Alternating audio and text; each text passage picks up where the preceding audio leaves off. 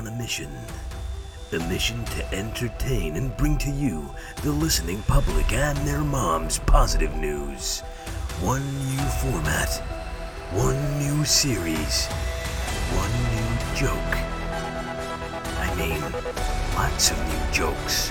Welcome to That's News to Me with your hosts, Callum and Buster.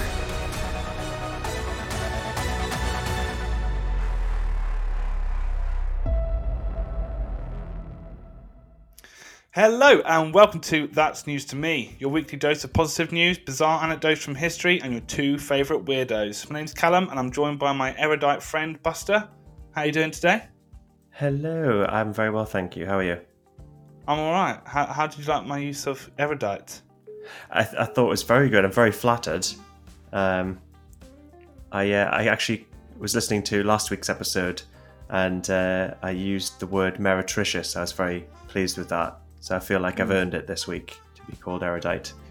Yeah, I don't know what meretricious means. Should we do a Something with merit. What does that mean? You could just say Ah. with merit, but you know, if you were Ah. if you'd been called meretricious, you might feel the pressure to use words like that. I see, I, know the word like meritocracy. I just couldn't put place meretricious there. Yeah, actually, I Being- found, being I in- found a bit of uh, wordy info for you. So, autocracy means rule by. So, we have a democracy, ruled by the people. You can have uh, autocracy, that's ruled by an it's a person who's elected themselves an autocrat. Um, Autocrat. but you can also have a, caco- a cacus- cacusocracy, which is uh, being ruled by incapable people who are shit at their jobs. It's Boris the, Johnson. kind of the opposite of a meritocracy. So Boris Johnson, basically. Precisely. I think that was why that uh, word found its way into my lexicon because uh, people were googling what is the opposite of a meritocracy. um, so, are you very excited for Christmas and all the things that come with it?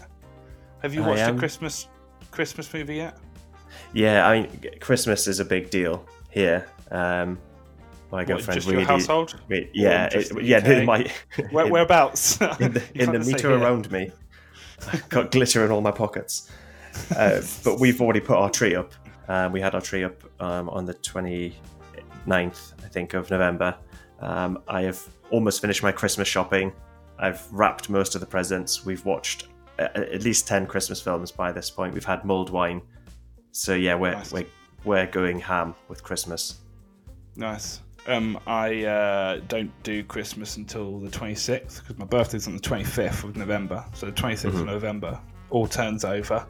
I get a whole month of Christmas, it being my birthday. And um, I actually had three people text me saying on the 26th, Have you listened to the Michael Bublé CD yet? Uh, because they all knew as soon as the 26th comes, there I am singing along with Michael Bublé in the shower. Um, I love it. I think it's great. I actually did. Um, you actually saw one of my stand-ups and was talked about how much I hate Christmas. And um, after I did the set, I, I walked out and spoke to my mum, and she hit me and she's like, "You love Christmas?" I was like, "I know, but it's an act, isn't it? It's an act." You lied Just to like all those people. just like this, you know, I don't actually care about good news. I'm just doing it to make people think I'm a nice person. You know, really, I'm Hitler in waiting. Really, let's be honest. um, if you could please leave a review on our podcast, whether that be on Spotify or Apple, um, because of the algorithms that set things off. Once you put a review there, it will suggest like minded people like yourselves to also listen to our podcast. And we can't grow the podcast without your help. So if you could please help us a little bit, spread the word, leave a review, that would really help us out.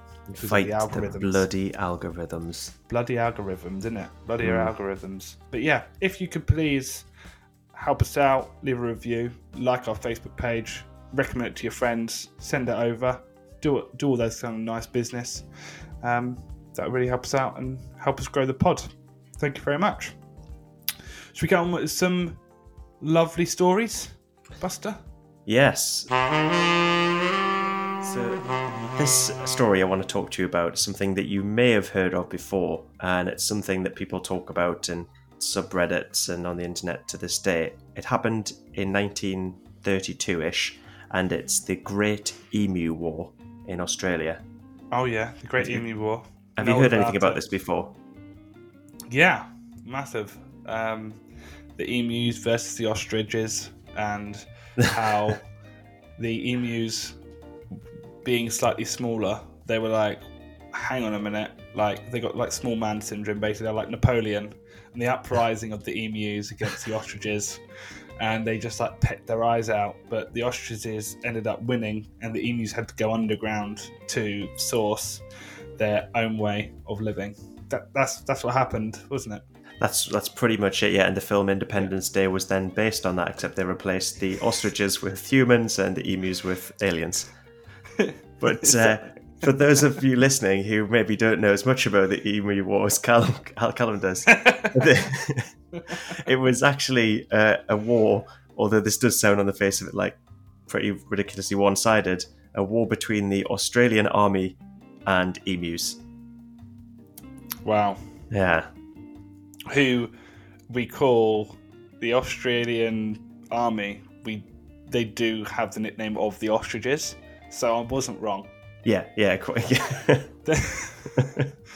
so let's not let's not pretend that I didn't know what happened. yeah, let's not write into the podcast and complain about that. So, um, the Australian Army, uh, 1932 uh, versus emus. I mean, on the face of it, who do you think won this this war?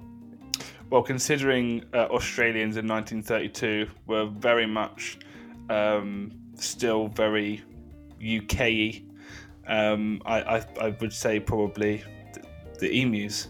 The emus definitely would have won the war against the UK. I'm sorry. Um, Yeah, I mean. I'll I'll, t- I'll talk you through it, but I, I think my opinion is that emus won this, but there's quite a few back and forth engagements that they had. So some basically, people think that the Australians won. Some people thought exactly it's a hotly won. contested topic to this day the uh, the great Aus- the great australian emu war um, basically came about because australia had all these uh, vets from the first world war that's um, like veterans not veterinarians uh, they had all these veterans from the first world war That would be a not, not completely shitloads different of war. country vets from all the injured horses war. yeah Just loads of people going out and just like looking after the emus. to be fair, vets versus emus does sound like a more sensible war rather than the army versus emus. yeah. But uh, basically, all these old uh, war vets they were um, given a bit of farmland when they got back from the war. Uh, the farmland was pretty poor quality, but they tried their best to raise um, livestock and grow crops there. But then the Great Depression hit, and the price of wheat crashed completely. And these um, there was also quite a bad drought, and a combination of this drought and f- food for the emus where they normally live, causing a massive migration of them, plus the really depressed price of wheat meant that the farmers were like in really really difficult like dire straits because they had emus running onto the land eating what little wheat they had which was not worth much um, and so it was it was actually a big problem with these emus um, which i guess you could say started the war by invading the farmland although they But- do live in australia As- that's how it started. say, the emus are the foxes of, of Australia. Even Yeah. though they do have foxes themselves, you know, they're, they are. They're, they're the pests. That's a good rats. analogy because the English solution to that was to put on brightly coloured jackets, um, blow trumpets, and ride A around nice hat. in a little, yeah, nice little hat in a way that was described uh, famously as the inexplicable in pursuit of the inedible. So they'd have a little run around the countryside, chasing around the foxes, and that was their solution to the fox problem over here. The Australians decided machine guns was the answer. so this, so what they decided to do is um, the government was kind of uh, it's a PR exercise. They wanted to show the whole Australian nation and particularly the farmers that they were on their side and they were like, "We've got your back, guys. We're sending in the army." So they sent this guy called Major Meredith. That was his surname, not his first name, her first name. Um, and Major Meredith with a couple of uh, guys with two Lewis machine guns, which was state of the art technology at the time. They could fire like 300 rounds per minute, big machine guns, like uh, like the size of a bazooka sort of thing, and 10,000 rounds of ammunition. Thinking they'd rock up, they'd see the emus, just like predator minigun the forest, like just mow down emus, and they'd all be back in time for tea and medals. That was the plan. Obviously, the fact that we're talking about it today means that's not how it went down. Like Some- even something slightly. went wrong in this plan. Are you joking? but they've This covered is- all the bases. they've got emus. They've got bullets. I don't Yeah. know how this could possibly go wrong. So basically, uh, round one opens like this. The Australian army rocks up. There was a bit of bad weather, but they eventually got out there. They set up their machine guns. They saw some emus some distance away and thought, get some, and just started firing at them. The emus immediately scattered in like they can run really fast, so they just boom, they were gone in every direction. I think only a handful. Like the accounts of how many emus and through all of this war differ massively. Um, after the close of the war, some people say it was as few as 20 emus were killed in the whole Wow. war. But, but that's probably probably bollocks. That's probably people just um, criticizing the government. But it's it probably was no more than and max 2,000 in the whole. And how this. many emus are there in collective? Like, is that a really small percentage of emus? Yes, so there was um, probably about 10,000 emus roaming around at this point. Uh, So they got a fifth. A fifth is quite a large chunk. Um, you know, yeah, if, if if we killed off, you know, 10 million people in the UK, you'd probably say that was quite a lot of people. That is. es- especially if we uh, decided to do that by just rocking up with machine guns into places, yeah. so their first attempt didn't go that well. Um, I, don't know how you'd call that. So let's say they rocked up, fired, emus scattered, maybe like 10 emus dead out of the 10,000 or so. What would you call that? An emu win? Well, we, we, we've just had confirmation from producer Corner, which was it's had 986 emus and 20,000. So a 20 so even is worse. very different. Yeah, that isn't a great amount. And also, Um, he also lets us know that it was 9,860 bullets of the 10,000 that went out there used up. So, not Wow. very good bullet to emu ratio. What, so, what, what, what, did, with that last 140, at what point did they think, yeah, keep that? Let's be strategic here. Let's not waste all our bullets. they were probably damaged when someone was writing emu on all of the bullets. So, yeah, round one was the emus took it, I think. So they realised the problem was that they were too far away from these uh, these emus. So the, the the major said he- commented that these emus can face machine guns with the invulnerability of tanks. He estimated that uh, that bullet expenditure because he reckoned it took about hundred bullets per emu to kill them, which is insane. In fact, he said one of the soldiers who afterwards said, "There's only one way to kill an emu: shoot him through the back of the head when his mouth is closed, or through the front of his mouth when his mouth is open. That's how hard it is. You have to remove the head or destroy the brain, basically. it was Shaun of the Dead all over again. Yeah, so they've been compared to both tanks and zombies. And they also have the cunning, uh, which is unusual for a bird with a brain the size of a walnut. So, round two, they tried sneak attacks, the, the Australians. They laid a trap, put some bait down, and tried to lure a group of emus that had some intelligence, like it's a proper war, you know. They had some intelligence, there was some emus locally, so they baited them into a, like a kill zone with machine guns set up ready to cut them down. And then after like 12 seconds of firing, both guns jammed up, and that was it. Emu's gone. Missed opportunity. and then apparently at this point, the emus started to wise up, started to organize. They would travel in packs with a leader emu that would stay on lookout watching for the Australian army. And if it What, so saw the signs of them, adapted? yeah, The emus adapted really quickly. and we're like, right, these guys are idiots. So just have one person looking out, and as soon as they start firing, we'll just go over here and we'll be Yeah. fine. you can Wow. imagine the Australian guys with their machine guns just going, "Clever girl." Jurassic Park me notes. So yeah, round two, they set up a trap, didn't work out. The guns jammed. So they realised the problem here is is twofold. emus are indestructible geniuses, and they run too fast. So, round They- three have, was have- have they not realised that they're idiots as well? That's another Yeah. Well- a big hindrance to the fact that they can't do it is because they're morons. round three was my favourite one because this involved the first uh, casualty of the Australian side. And before you get upset, it's, it wasn't a person; it was it was collateral damage, but it was a good one. So the idea was, let's get uh, one of these machine guns and put it on the roof of a jeep, which sounds a lot of fun. And they tried chasing after the emus and just spraying them from the jeep. Which I'm This sure was probably great. the most fun for any anyone ever had at that time. That I mean, this was 1932 I- no one has ever what? had that much fun.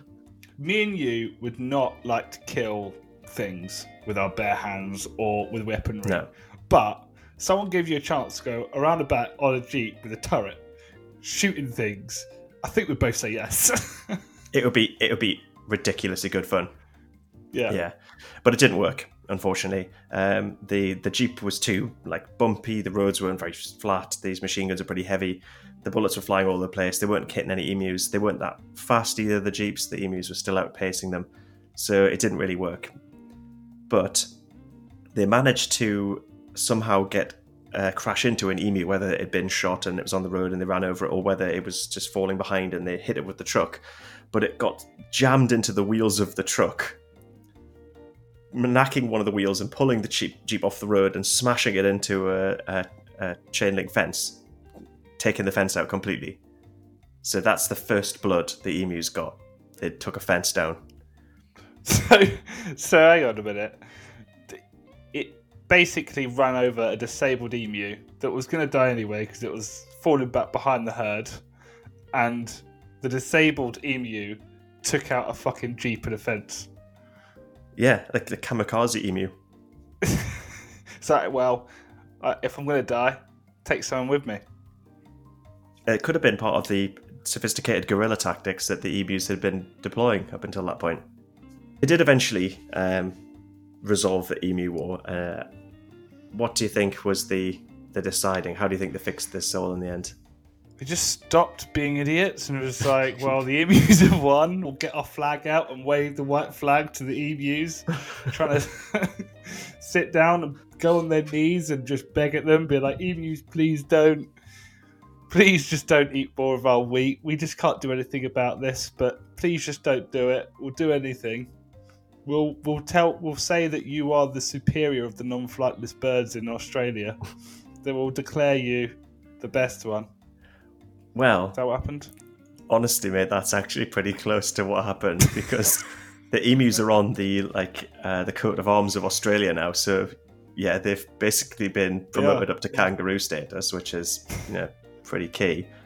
Um, but there was a little bit more tension before it all sorted out. So they sent in the army a couple of times after that, but with the same crappy results. Like yeah, thousands of bullets, a few emu killed, and and the international community thought it was hilarious because it does sound like the most like Australian thing ever, other than perhaps like a, a dingo with a baby in its mouth being eaten by a crocodile that's also been eaten by a shark that's been stung by something. But uh, everyone thought was so funny, and Australia was getting kind of embarrassed by this. So eventually, they just set up like a bounty system that if you gave a poster to an emu's beak to the government, they would send you some money. So the farmers were basically just killing the emus themselves, which was way more effective. And then eventually after that, because people were still concerned about how cruel this was, the proper ending to it was they just built proper fences around the farms that stopped the emus getting in. So when you said Oh, they just stopped being idea. less stupid, that's pretty much what they did. so the final bullet that was fired in the emu war was someone just knocking a fence post in and going, "That'll do it. I'll keep them Right. out. That'll sort that out." That would be a good idea. We know they can't fly really high, so just put up bigger Yeah. fences. I mean, if you're being attacked by flightless birds, a fence will do it. Well, that's why they wanted to build a bigger fence because the Mexicans could only fly to a certain height. That's true. Mexicans can't fly.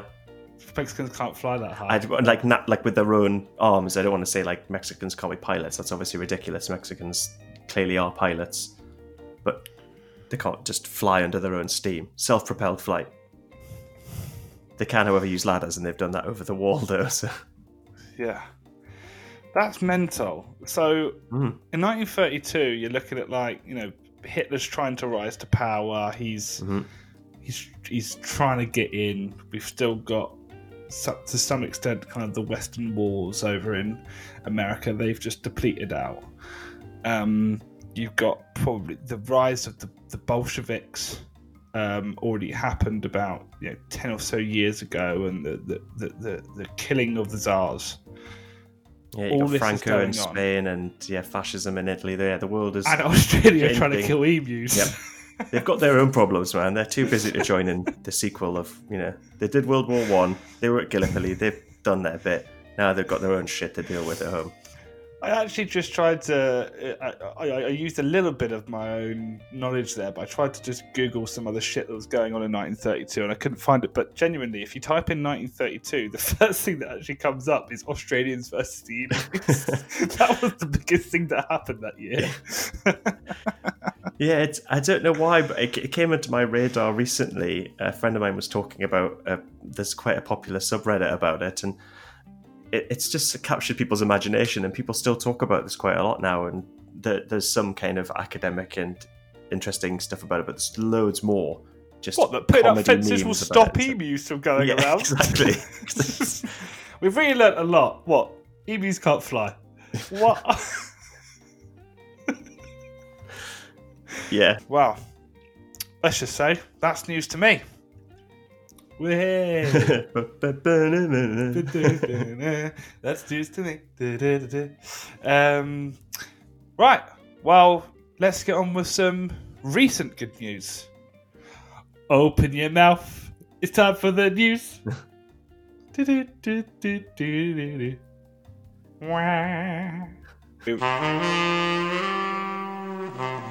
Cool. Well, first thing is, is the European Parliament, bloody EU, bloody EU. Don't we hate the EU in this God, they're podcast? bananas. Hate them.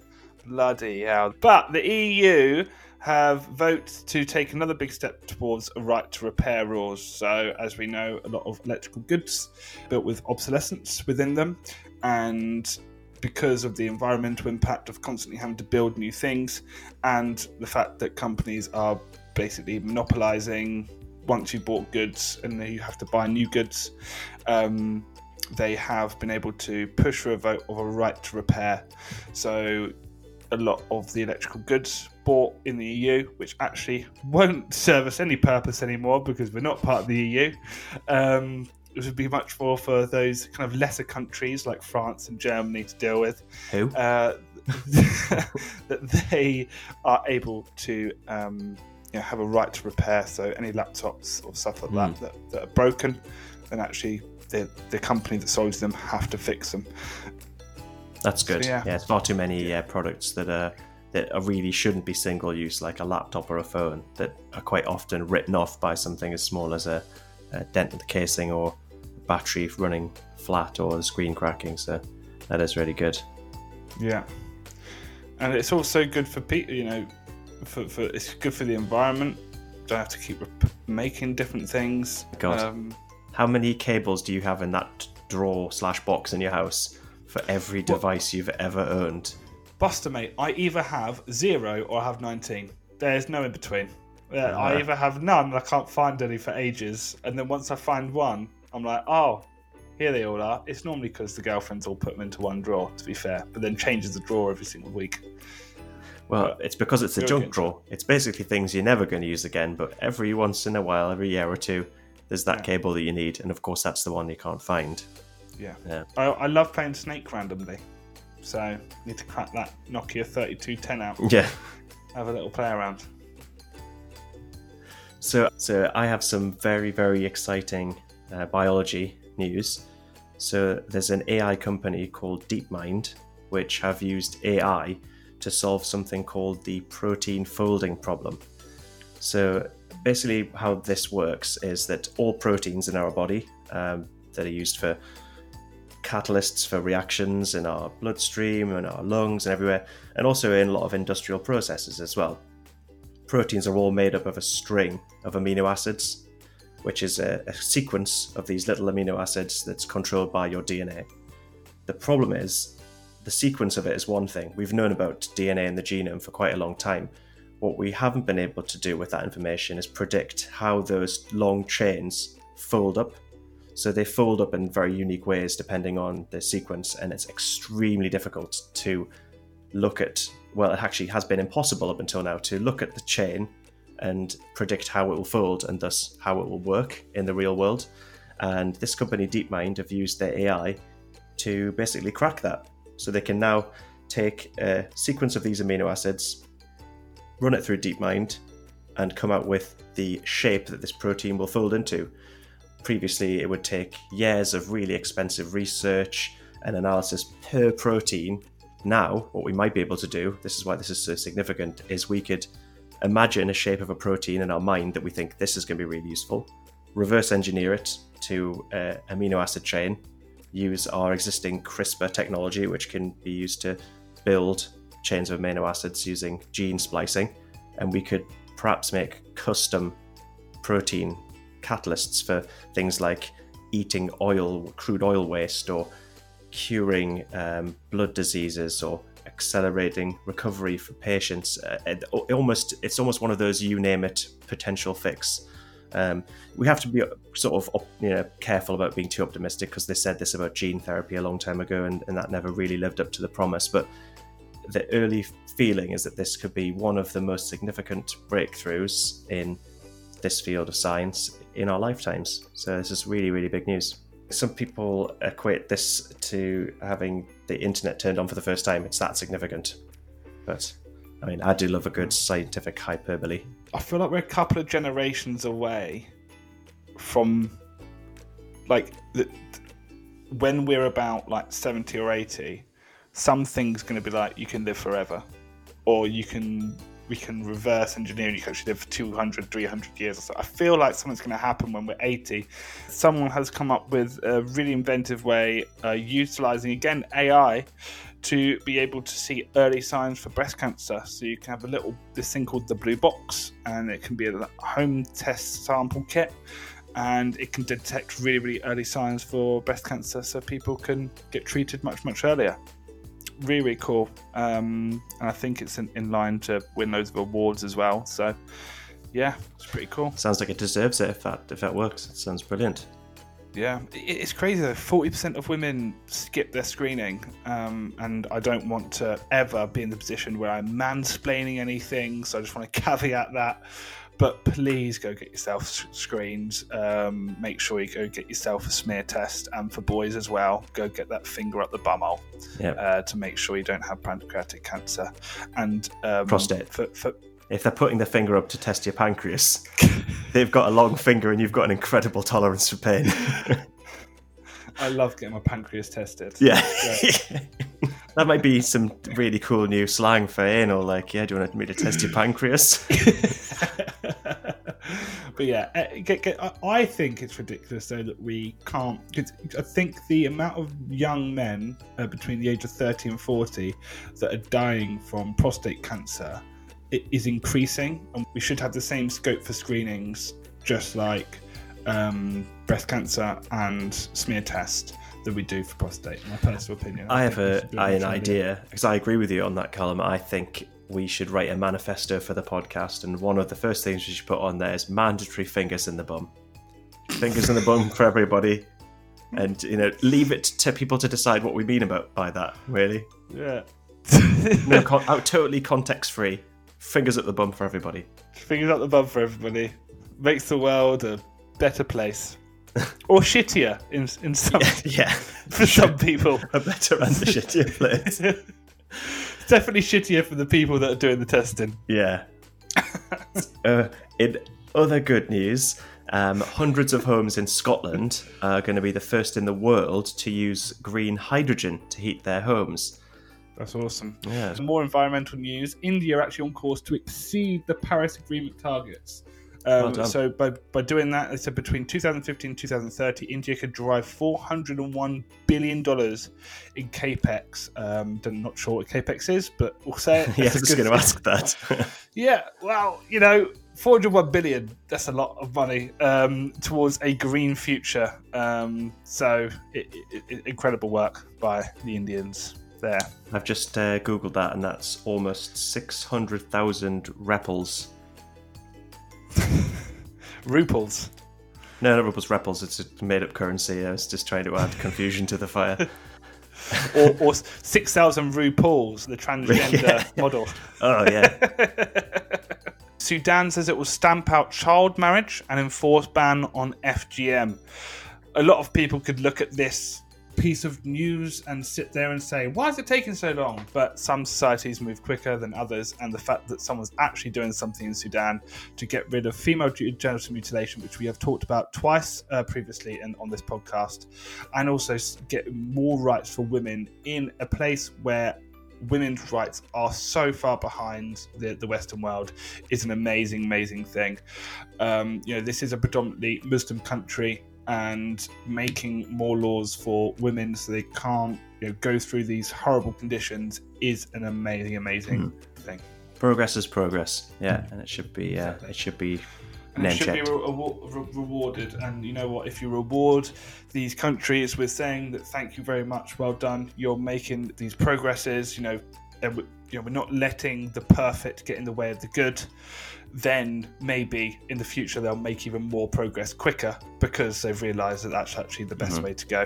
Um, and just like with any of these countries, tourism is, is probably a big amount of income for them. So, you know, people like us, if we feel more comfortable in these countries, we would go. Um, so, yeah, awesome. Yeah.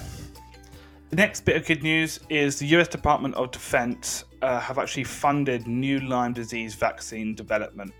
Um, it is a, quite a small grant compared to a lot of other diseases out there, but Lyme disease is generally not recognized as a disease at all.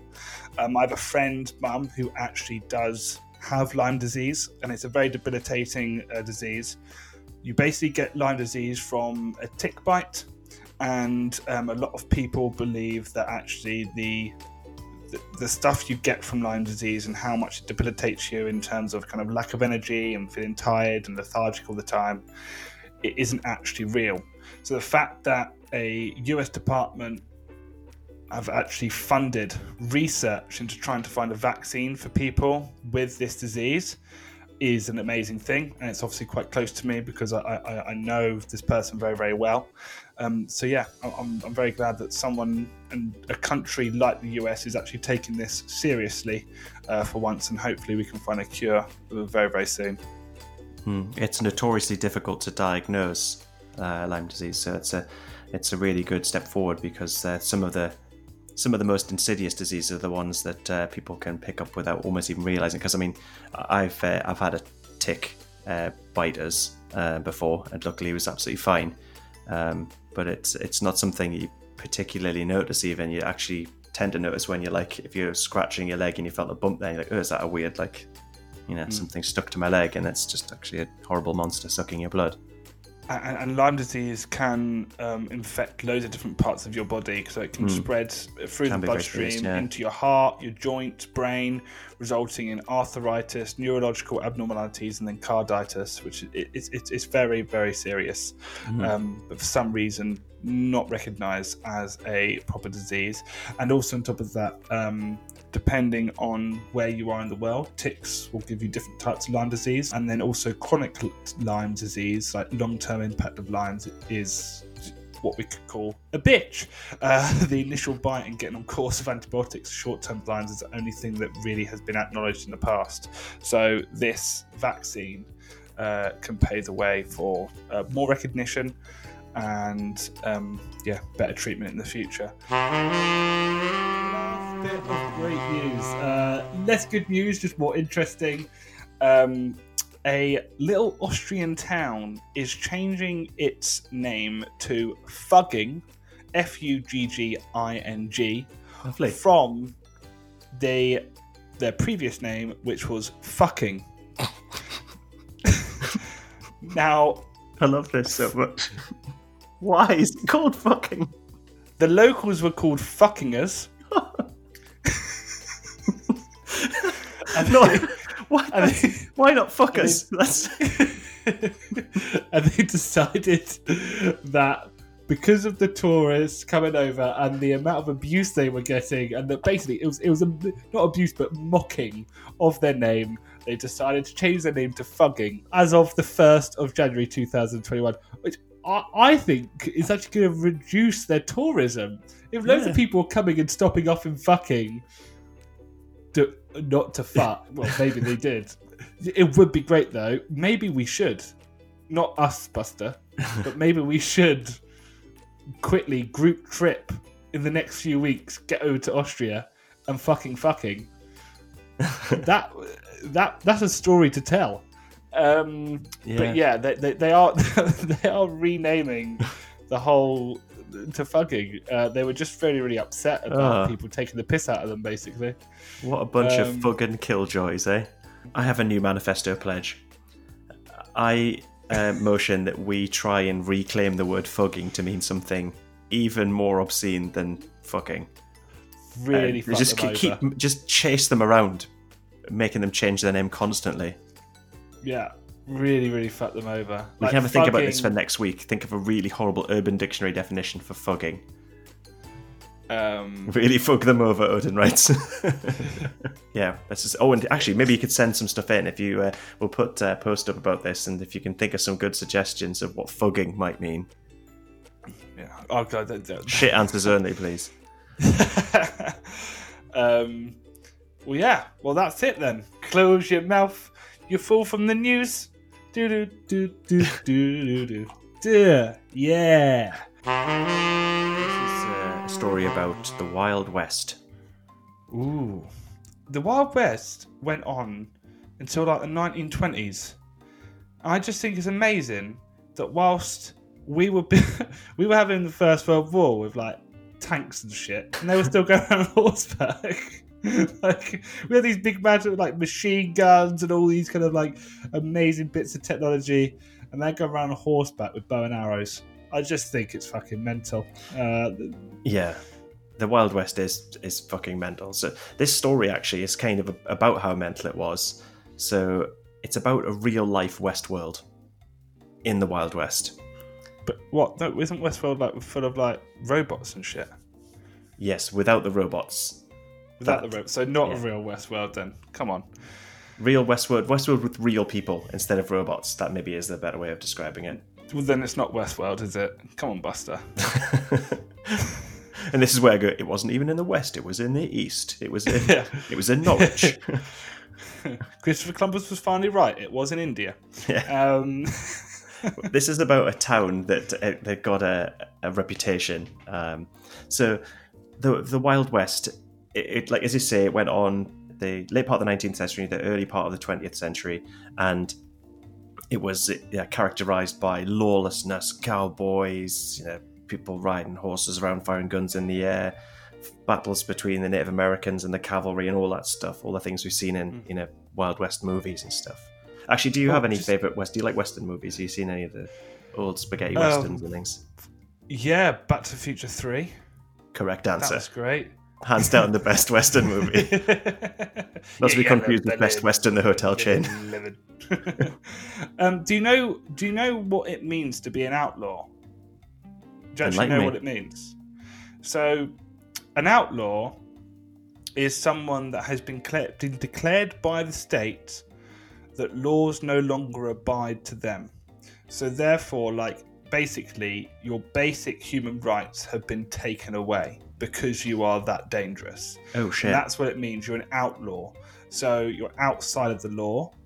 So therefore, if you're seen, you can be shot or killed. That's why you had like the rewards and stuff that were Hmm. posted up to try and get people to capture them. You don't have a right to a basically trial or anything. Exactly. You basically have been you, you, you, you all your all your rights have been taken away from you, and you're now outside the law. So therefore, if someone kills you, um, they can claim either money or not be sentenced themselves to, to to prison because you are no longer thought of as an actual human being with human rights. That's basically what the outlaw means. Jesus. Well, it's shit like that that gives the Wild West its its name. Because yeah, that is pretty mental. So Mm. this um this story is about a town in um in Nevada. It's called Palisade, Nevada, and it was in 1870, prime Wild West era. Uh, and a lot of people in the cities on the East Coast had heard all these stories about the, you know, the gold rush and you know cowboys and Indians and all this mad stuff going on in the Wild West. So people used to go like as tourists to see the Wild West uh, on the Pacific Railroad going across the country, across the What continent. specific railroad? Yeah, which specific railroad was it? and in 1870 in Palisade, a train um, pulled in and it has like a five minute stop to put water into the trains. A steam engine, so to put water in. Um, people get a chance to stretch their legs and go on the platform. And while people were um, sort of standing around the platform, a guy walks up, a local from Palisade, says to another guy on the platform, like, yeah, I'm never going to forgive you for what you gone done to that poor little girl. I'm doing the American accent to make it sound more like legit, like a Western. It, it does sound legit, yeah. I was, I was fully entranced. Just mate. in case felt- anyone I thought we had a third person here who was like an actor. No. that was all just No. me doing that. I definitely felt I was in a Clint Eastwood movie just then. It was amazing. Yeah, yeah, you low down son, son of a bitch. I, I never gonna forgive you for what you, you, you done, you done to that, that poor, poor girl there. He's got a stu I'm just giving him like character, extra character. and he shoots the guy, bang, dead on the platform. Bunch of people pile on to arrest the guy who's just shot the gun. The dead body has been carried away. People who were on the train are like running around losing their minds.